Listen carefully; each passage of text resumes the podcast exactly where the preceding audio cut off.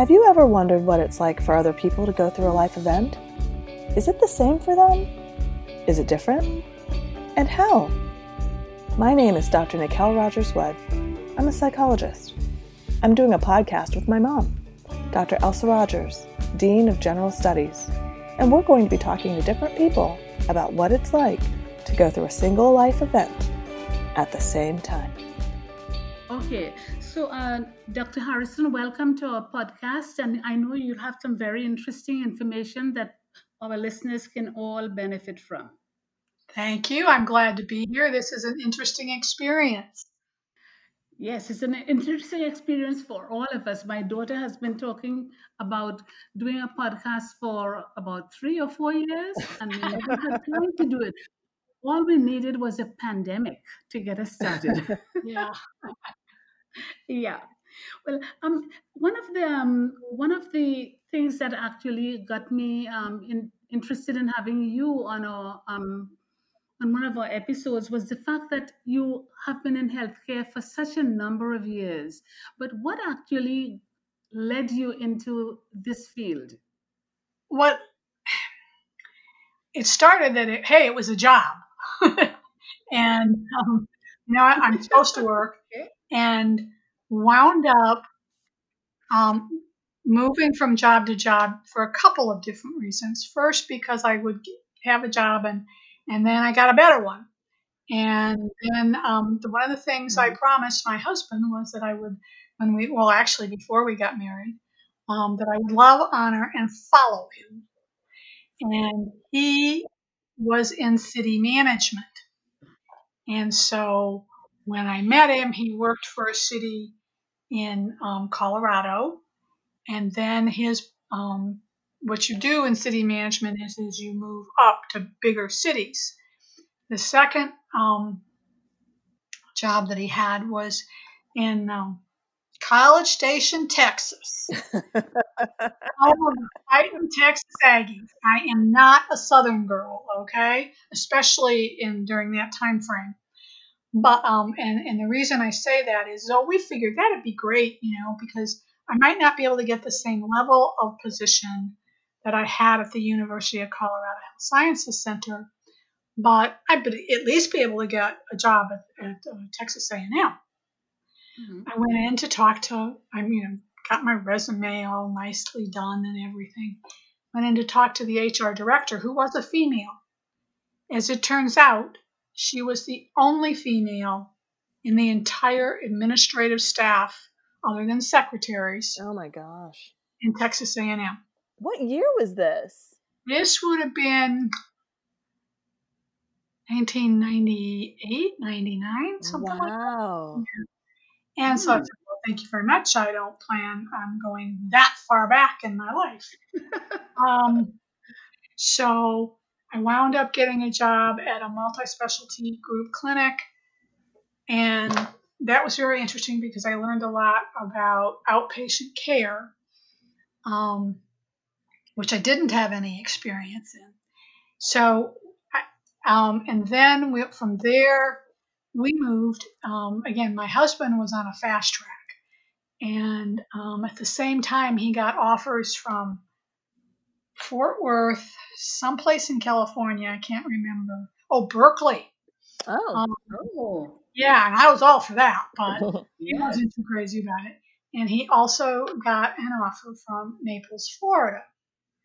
So, because my father and his wife were down in Fort Myers, or um, we moved to here for a job, and he worked both at, at the city of Naples and also at um, city of Marco Island before he retired. I worked in several different places in the area, and then came to Hodges first as an adjunct, then full time. And the university was growing then. They were open to creativity. Um, it was a relatively easy place to work. I retired a little, actually, April of 2015. Um, and from there, um, it was funny, I had contacted the head of the health department in Collier County saying, Hey, have you got any volunteer opportunities? And she said, I don't want you volunteering for me. And you have to understand that Stephanie is this very straight laced individual. And I went, Oh, okay. She said, I want you to come to work for me. so, long story short, um, she asked me, they were trying to develop um, a better relationship with the universities, um, particularly um, Florida Gulf Coast, but also Hodges and, and, and a couple others. Um, that program over the last five years, um, we have had about 11 different institutions mm. that we have provided either clinicals or um, in, true internships.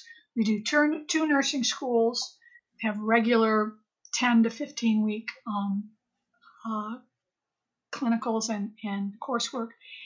Um, and that's FGCU and um, Hodges. And then we have um, public health students from oh, Walden, from FGCU, and from um, who else we done? We've done some with um, Florida Atlantic. Um, we've done some, and we've done some social work internships, mm-hmm. which are 500 hours.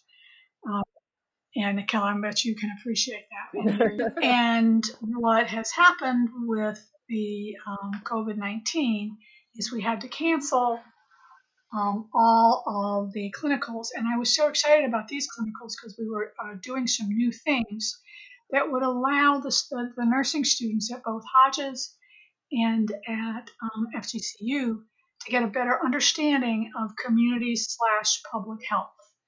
Um, and we were having them do a variety of things beyond stand around watching um, the nurse or the doctor treat a patient, which they've already done a lot of because it's their last year or last semester. So um, that got canceled. We finished up the FGCU public health. They did theirs online. That was a lot easier.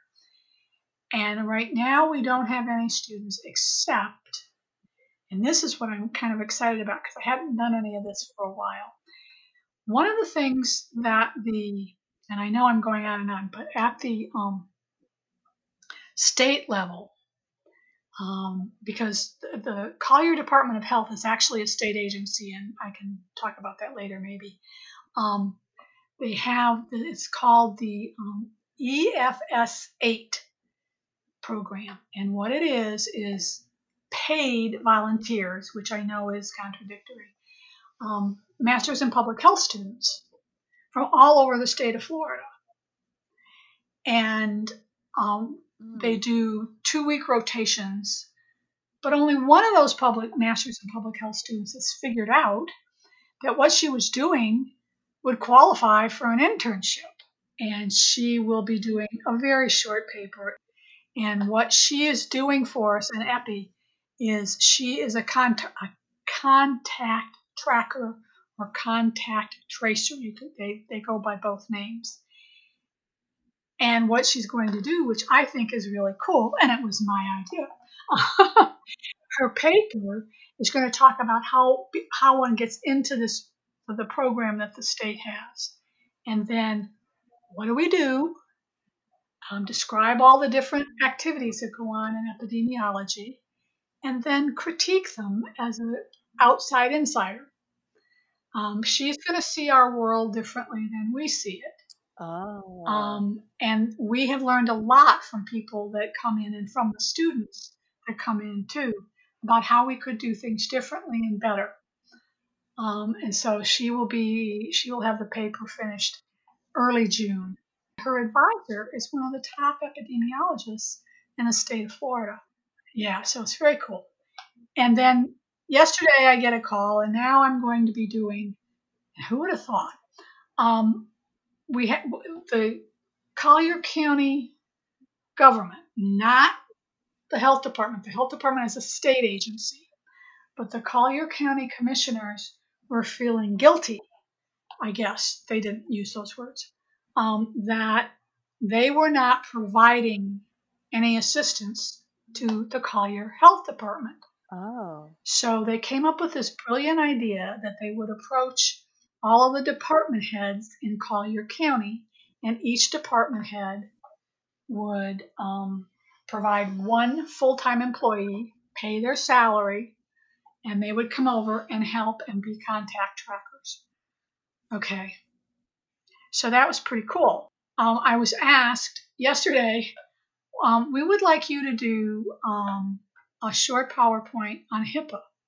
And I said, oh, okay, that's no big deal. I have a whole chapter on privacy and security in the textbook, and I have PowerPoints and I have all kinds of stuff. They want me now. They decided, okay, well, then what you need to explain to um, the students that are coming, or the students, the employees that are coming from Collier County government, what are the HIPAA responsibilities in in light of the um, pandemic? And the answer is is no different than the other ones. But I will, you know, do a PowerPoint and cite the law and you know talk a little bit to them about what HIPAA is all about. So that's those are the kinds of things I'm doing. Well, can you explain for our listeners um, what HIPAA is and why it's important? Like, I mean, as a psychologist, we get HIPAA, HIPAA, HIPAA as well. But I think the average person who isn't in a medical or healthcare setting doesn't really necessarily understand. They might have signed something when they saw their doctor last, but I don't know if everybody understands what HIPAA is. Um, agreed. Um, there are times I don't think I understand it. Um, HIPAA was actually the part that we that we're familiar with as medical professionals and healthcare professionals. Um, we're familiar with is the privacy part of it. And everybody thinks that the P stands for privacy, but it doesn't. It stands for portability. And, and then it's an Accountability Act. Okay. What happened back in 1966? Um, if you were working for Dow Chemical or any company or you know any employer and they paid part or all of your health insurance that's that's a very cool benefit However, you could not move your health insurance. And more importantly, you could not, um, there was, there were no pre-existing, exist, pre-existing conditions coverage. So, you know, your husband might get a great, and this was back in the 90s, late 90s. So your husband would get a great and great job offer. And the only problem was he has a pregnant wife and a son who has um, insulin dependent diabetes. And if he moves, he loses his, his health insurance. And at that point in time, pre existing conditions and group policies were perfectly legal. So his son wouldn't be able to get his insulin. Who knows who's going to pay for the delivery, that kind of thing. So, how it started was employers screaming and yelling at Congress saying, Do something about this. This is crazy. You know, we can't get good employees because they lose their health insurance. Um, you'd think they could figure that one out on their own, but no. So at any rate, Congress uh, went through and they fixed that part of the problem, um, allowing for um, portability, um, allowing um, for um, employers to cover their employers their employees earlier, and to do and to do away with pre-existing conditions when moving from a group policy to another group policy. That was the other thing that was a problem. Okay, because a lot of people went out and bought their own insurance only to discover that it, it wasn't covered. So that's the portability part of HIPAA. The, the um, accountability is where the privacy comes in. And um, because the other thing, this was the first time that um, Congress had attempted any healthcare reform back in the 90s. And then they didn't do anything to 2010. But um, they, they fixed it so that um, employees could move on to health insurance and mandated by law that health insurance could not do pre existing conditions exclusions. Okay, so if you moved from Michigan to, to California, your new employer's insurance had to cover pre existing conditions. And it solved a lot of problems. The privacy part took a little longer, but the intent of the privacy and security, um, there's actually four parts to it, two of which are just computer driven, really. Um, oh, and one other insurance thing.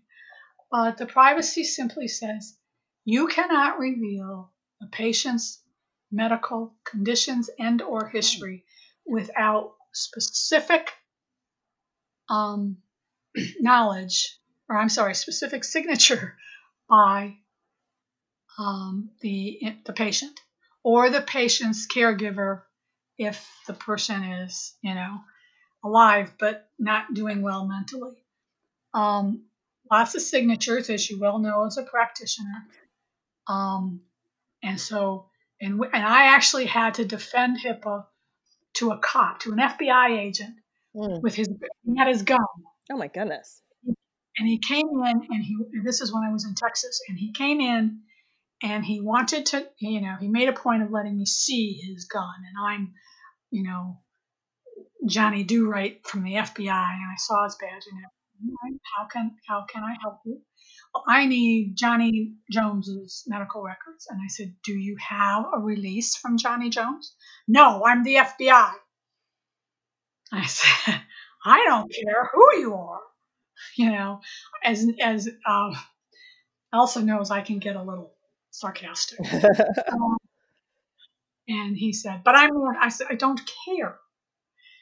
Um, you cannot have his record or his wife's or anybody else's without specific written. And, I'll give you the release form, and we will check his signature." And he stormed out and he wanted to know who I reported to. And I reported to the administrator whose office was right across from mine. And he had heard the whole thing. And he just basically told the guy to get the hell out. But it was designed to protect that kind of invasion. Um, that can I ask? Go ahead. Can I ask? Um, this is a question that I think some of our listeners may have, and um, I'm just going to ask it. Does HIPAA the privacy and everything else uh, go away when once someone dies? No, not necessarily. Some of it does. Um, it depends on the circumstances. Yes. Um, obviously, yes. HIPAA doesn't hold when there has been um, a criminal act and the person has died as a result of that act because they need those records. But they're usually only released to the medical examiner. Uh-huh. Um, you um, could get your spouse's records under certain circumstances. Um, and most of the time, the, the primary care physician or whoever was caring for the, the deceased will give them to you. They won't fuss with it. But, you know, I, would have to double check because I don't remember in the complete details and what um, happens. I try to stay away from topics like that, but no, um, I will check and let you know. Um, but it's a it's a it's a craziness, and I will tell you that it's not hard for um, physicians' offices to get confused. I walked into what was it? It was always for when I was having my um, radiation therapy. Um, they they handed me a sheet and they said, "Please check and make sure all this information is correct." And I looked at it, and my husband's standing right next to me. And it says spouse, and then it says deceased. And I said, um, w- w- wait a minute, I, I don't think this is right. And then I discovered there was a bunch of other errors. There were two Carlene Harrison patients that practice. And I, I know that she really existed because she used my name um, in some fraudulent activity. Mm.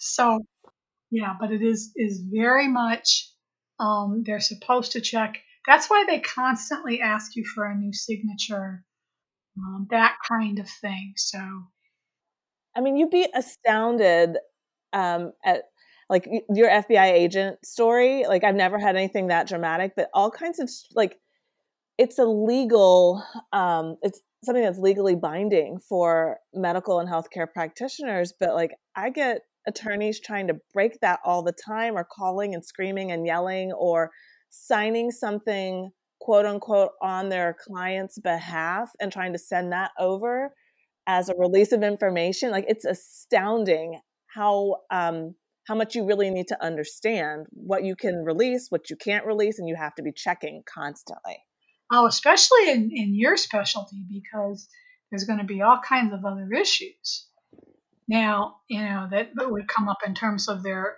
mental state that it could make a difference. Yeah. Well, and attorneys, um, I hope none of them are offended. Their main way to operate most of the time is by yelling and screaming. I worked for attorneys when I was in high school. so, uh, at any rate, I did a quick search on the internet, and there's all kinds of stuff from the CDC about HIPAA privacy with content content contact tracer, tracers. Oh. Well, but I was actually curious now that we're kind of talking about like the public health piece of things and needing to have contact tracers. How do people navigate that? Okay, so you've been diagnosed with COVID 19 and they're trying to track the contact that you've had. Um, at what point, like, that's a public health issue, but how do they walk that line with the privacy component of HIPAA? Um, in the same way that they walk it when they're checking for STDs, um, you know, HIV, all those kinds of things.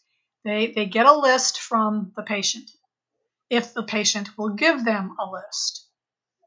Um, and with STDs and things like that, that's not always easy. But with COVID 19, they get a list and as much information as they can get from the patient about do you have a phone number? Do you have someplace I can, do you have an email, you know, that kind of thing of these people. You know, when they say Publix Health, uh, grocery store on Bonita Beach Road, we can figure that out. All right. And then they go in and, and they talk to a manager and explain that there has been an individual in the store or there is an individual, if it's a person that's an individual that you know that has tested positive for COVID 19. Where it gets sticky is with employers, um, not necessarily Publix, but it's pretty easy for an employer to figure, well, I would think, um, to figure out who the person is because they're not at work mm-hmm. or they shouldn't be at work. And, and they simply, yeah. if if they're asked, they're saying they'll say under HIPAA, I'm not allowed to reveal who it is, but I can assure you that they provided us with your name, kind of thing. And then then what they have to do if it if it appears appropriate, then they have to ask that person that they've contacted, who have you been in contact with? Because if you, you know, the part of COVID 19 is, is that you're asymptomatic for up to a week or 2 mm-hmm. You know, so yeah, it's it's difficult. And if the people will not respond, then they move on. They don't, you know, you can only push it so far. Has there ever been a situation where um, uh, it's an obstruction of, let's say, justice if the person doesn't give particular information. For example, you talked about STDs and perhaps COVID 19, but have there been any other situation where it's um, imperative that the authorities get information before they move on? They're going to move on and treat the patient.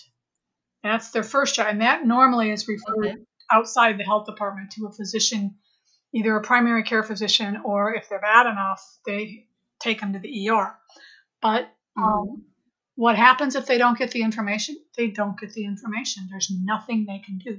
And they're not releasing how many non cooperative um, patients there are, much less how many non cooperative contacts there are. I mean, that's just going to, you know, we'll have protests in front of the building, I would imagine. They do whatever they can do and they try to sweet talk people without, you know, going, you know, that hey, this is important. You have to understand um, that that this is difficult enough as it is, but we want to help the citizens that we can't now. If they're in a different county, um, I'm pretty sure they move it on to a different county as far as contact tracking. Um, I honestly don't. I've never I've never done contact tracking. And part of the, the process that the, my graduate student is doing is she's describing what contact tracking is. so I'll be better able to answer the question soon. Now, um, I just have learned from talking to, you know, um, the, the, epidemiologists that, that, that, are actually trained epi folks don't have any time. They work 12 to 15 hour days. In some cases, they work 24. Oh my gosh. Um, because we're also responsible for a number of other things. we are responsible for maintaining the information lines. Yeah. So if somebody has a question about COVID 19, they're, they're, they're, it's on the department's website. And they can call, and there's somebody there, and it's a 24 hour line. Good. But I think it is shared with other health departments. Um, so there's always somebody to answer the phone. So, you know, people say, I have this, this, this, and this. These people that are answering the phone can say, okay, this is what you need to do now. This is what you need to do tomorrow. Um, and, you know, the people haven't identified themselves necessarily. Um, but we had um, a number of training sessions for people that, um, I mean, almost everybody uh, in the in our health department is assigned to a COVID 19 task of some kind. I didn't realize that um, you all were so heavily involved, at least the area that you're working in. Um, Nicole, do you have any specific questions? Because I'm going to. I, well, I do. And I, I, think, I mean, this is educating me, but yeah. I also imagine that a lot of people don't know about this. So exactly. we know about like our physicians and we've heard of public health, but since you have kind of worked in um, both areas, can you help us understand the difference between, you know, healthcare and public health, and then also the overlap? Yes. Hmm. Okay, the first thing, and I only learned this this morning when I was talking to somebody in HR at the health department. The state of the state of Florida has more regulatory agencies than the other 49 states. Wow. Right? Keep that in mind. We don't even do all of what most people might think about as public health. So, one thing that people probably, it always comes to mind is they inspect restaurants. Well, they do, but it isn't the public health department in the state of Florida that, that does it, or in, in your county. It is um, the Bureau of Business Regulation. What? Yeah. Well, and that's not unusual. There is a dogfight between all of the different agencies within the state. Um, and the the um, person I was talking to put it more politely. She said, "I was at a seminar one time, and this woman had put up um, a highway with a bunch of lanes, and she, um, on the screen, and everyone was looking at. it. She says, "These repre- the lanes represent the regulatory agencies in the state of Florida." Stay in your lane. okay. So they work together when they have to, when they're forced into it. The folks that are coming in from Collier County government is not part of the state, they are county government. Um, so public health can be any one of a number of things that are that people think about unsanitary conditions.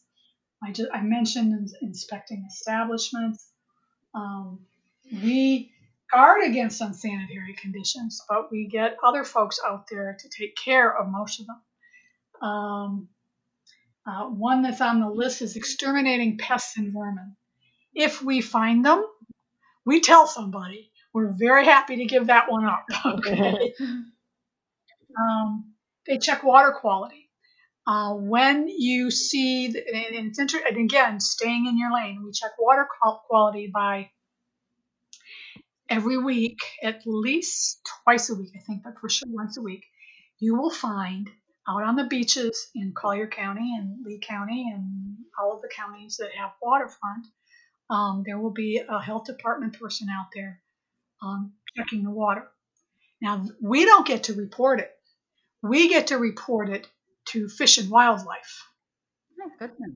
Stay in your lane. okay.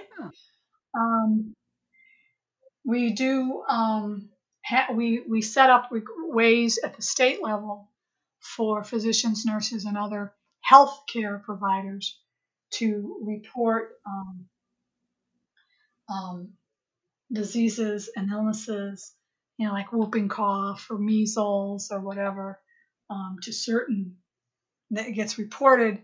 There's a state website and they report them. Now, not only do they report them, but healthcare, you know, pediatricians, primary care docs also can report them. there's a huge um, website that we're all you have to have access to um, to do those kinds of things. Requiring investigations to be conducted in an infectious disease outbreak. That never happened, so we don't need to worry about mm. it. Um, there's only what 70,000 people dead or something. Um, um, vaccinations, that's also an interesting one. They're done by healthcare providers um, that are pediatricians, primary care docs, but they are also done by health departments. It depends on how you can pay for your, um, your. Excuse me, my voice is going. Um, it depends on how you can pay for your vaccine, and so we do that. They also, um, in the state of Florida, um, parents can um, say, I do not want my children vaccinated because it's actually the school system in the state of Florida that says you can or cannot come in if, if you're not vaccinated. The only thing right now, and there may be some changes after this, um, if you're not vaccinated for mumps, measles, rubella, all those kinds of things, you have to get an exemption from the health department. The problem is that's an exemption without strength because we cannot deny a parent the right to not vaccinate their child. But they have to come in, they have to meet with a nurse, they have to explain why, and they can use religious objections. Um, and we've been very fortunate in this county to not have any other epidemics uh, in, in, in, school, in schools. Yeah, Nicole, you are right. I am learning a lot. Yeah, really, I didn't know that it was. Well, you could just come to one of the orientations. Yeah, okay. Um, now, if we have to quarantine someone, we work with other agencies, um, but um, who you know have to be quarantined. Um, so how how is that working now? Because we go from a time where people don't even register the idea of quarantining because it's not a day to day thing for us to it's something that we're hearing about every hour. Um, so, how have things shifted for um, you know public health agencies, departments of public health, now that we're in the middle of a pandemic? Well, what's happened is we have the ER on speed dial. Ah. Okay, because the people that need to be quarantined, you know, physically not allowed to leave we're on a soft quarantine, you know, a stay at home, or actually, we're not even on that anymore, um, order. Um, but um, what happens is they call the ER, and the ER comes and gets the patient. I mean, the ambulances do. Um, and then they can because we're not set up to quarantine people. We don't have ventilators. We don't have all you know all that kind of stuff. We have all the personal pr- protective equipment. And when I say that, when you become an employee of, of the Collier Department of Health, mm. you are issued an N95 respirator. I, oh, I, you know, I it was put in a little bag. I had it all measured and everything, and um, I brought it home, and it sat in the drawer for five five years. um, but the only thing we can do is, you know, we would isolate them and then get them the hell out of the building. um, wow. So, um, I mean, our health department, we inspect tattoo clinics. What a place to catch a virus, right? But we've always inspected them. And interestingly enough, it was the tattoo parlors that requested that we do it. Okay, because there were a bunch of not so safe tattoo parlors out there.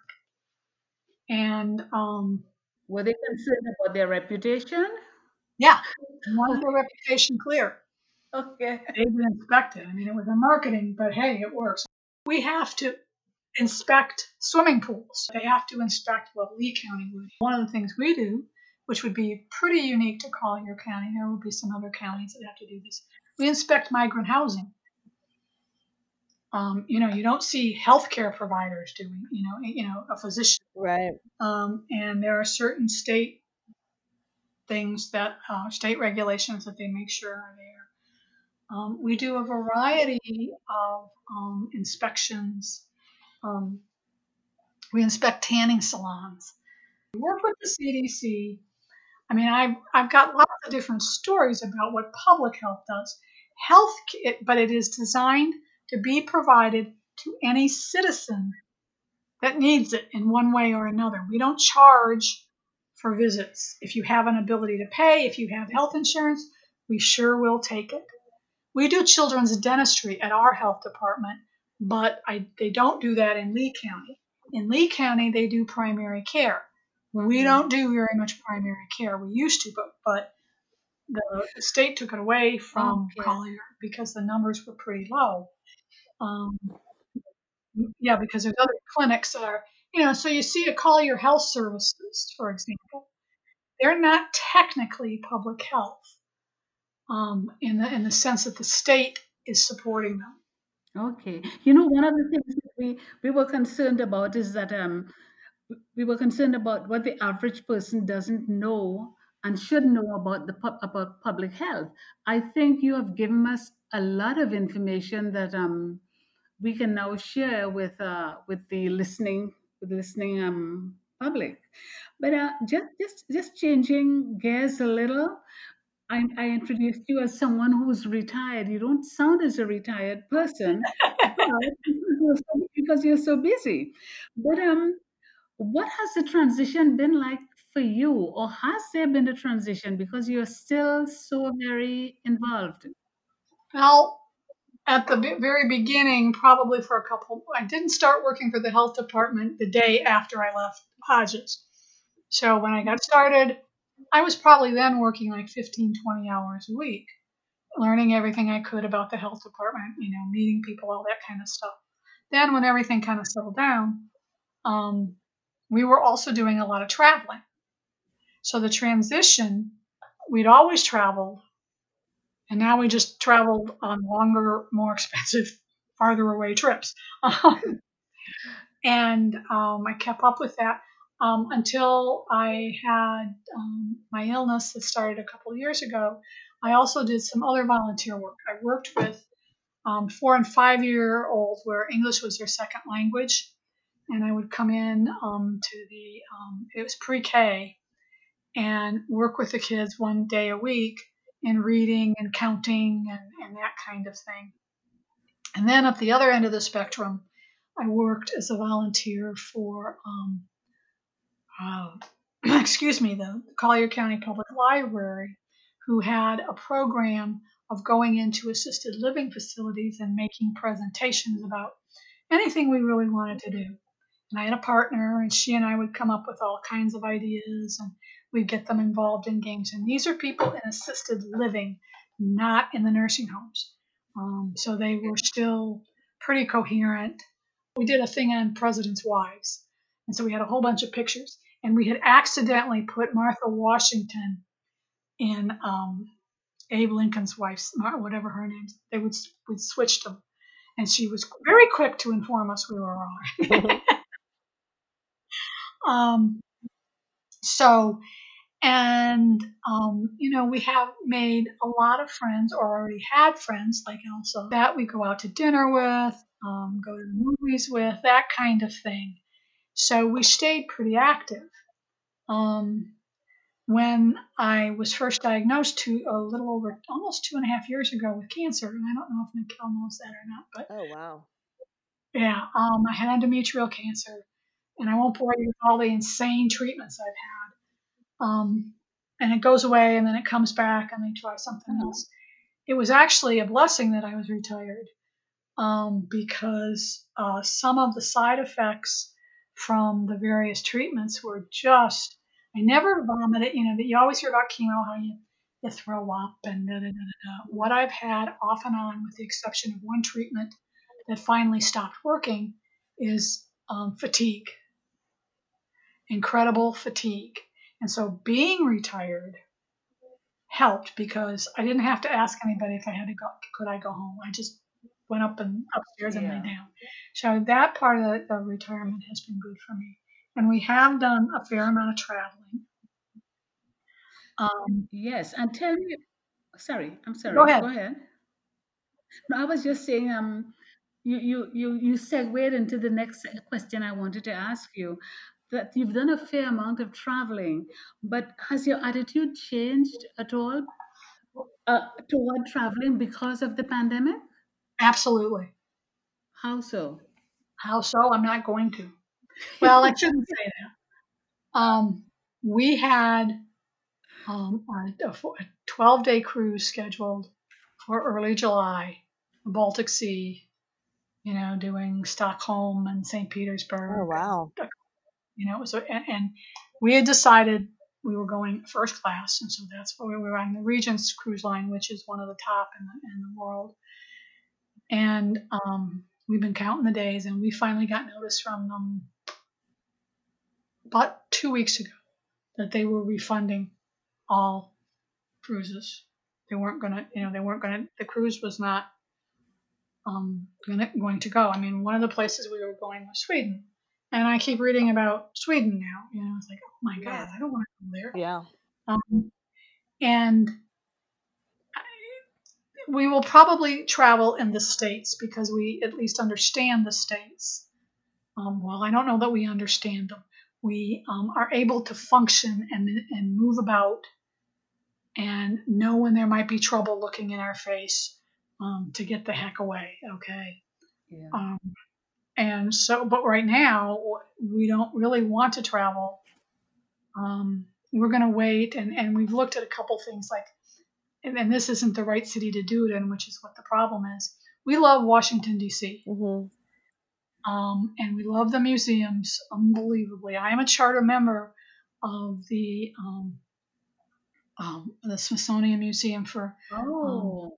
Afri- well, not of, of the the big the whole thing, but I'm a charter member of the American Indian and the um, uh, yeah yeah I can't the the African American Ah, that's on my bucket list. yeah that I'll tell you what that is the most phenomenal museum I've ever been in. The Indian Museum is, really good, but you Mm. have to go and you can't just go. You have to have a reservation. You don't have to pay anything. So I can send you the information about becoming a, um, a supporter. and then they'll send you notices every month that says, okay, you can now register. They'll send one out. Well, they just sent one out. Um, and it was dated May 1st. You can now register for August 1st, and you have two days to do it to get in. Oh, it's nice. Oh, It's five stories. You Wow. need to plan an entire day. Um, it, it, it tells the most phenomenal stories. Um, and um, we just, you know, well, we went very early. And so most of the folks that were there were African American slash black, whatever the appropriate terminology is. Um, and they kind of kept looking at us like, what are you white people doing? What are you doing here? we, we um, you know, treated everyone respectfully. The American Indian, it's a little easier to uh, escape notice, if you will, um, and and it's a totally different formatted museum. So, Mhm. um, but you know, um, and the other thing that we did at my insistence, we the very first day we were there, I think it was the same time. Um, we stayed at a hotel that we have stayed at for years. Um, that's right across from the um, portrait gallery, and the Obama portraits were up. Ah. And um, we checked in around three o'clock, and I said, We can still get in over there. And the desk clerk said, Well, you can, but if you wait about 45 minutes, you'll get right up to the portraits. There won't be a line. Ah. And so I have a picture of myself with both portraits. Oh wow, Oh, that's good. So that was very cool. It's on, yeah. So, um, Yeah. Yeah. So we, we, we're thinking about those kinds of things. hmm depending on how safe places are. I'd like to visit my family in Colorado, but I'm not real sure. It, it, it- so far, I don't think. Well, no, Colorado has had it too. I am a believer in in peaceful protest. I am not a believer in armed militia. being protest. And both Colorado and Michigan have had that as an issue, and I have family in Michigan too. So um, you can't tell this, but I'm kind of a liberal.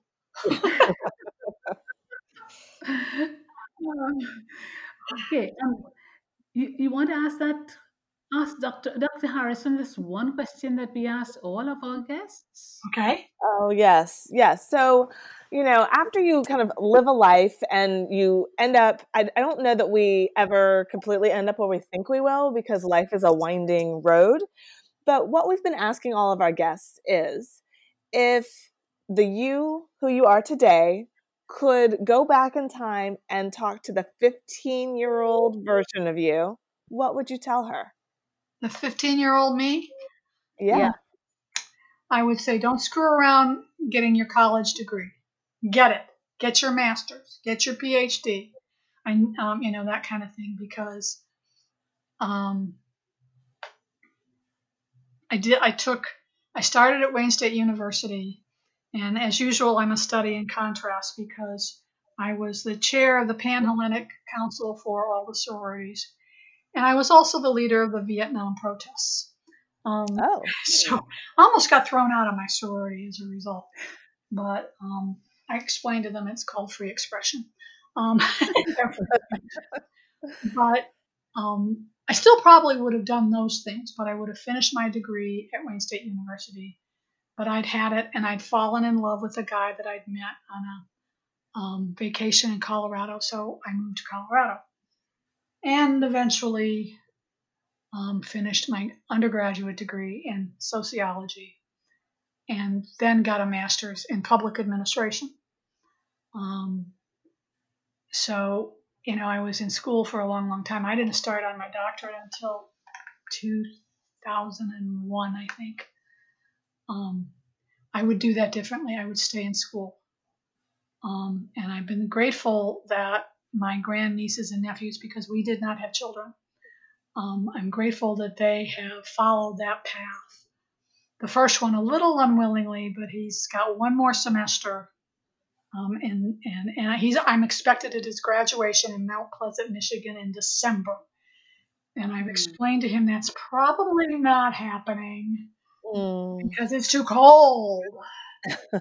now, my and and my niece, my grandniece, um, is fit, she's graduating, and they still haven't decided. They are being allowed because there's only twelve of them, I think to decide whether or not to wait until it's okay to have a ceremony. So they have not scheduled anything else. We were supposed to go up there at the end of May. But if I was 15 again, I would listen to what folks said about finish your, your education. Because then I would have had a lot more options. Hmm. Wow. Yeah.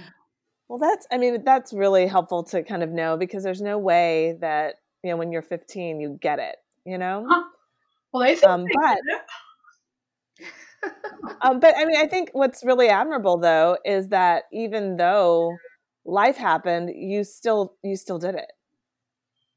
Well, part of that was, in, in the, particularly for the masters, was Bill, my husband, insisting that I finish it.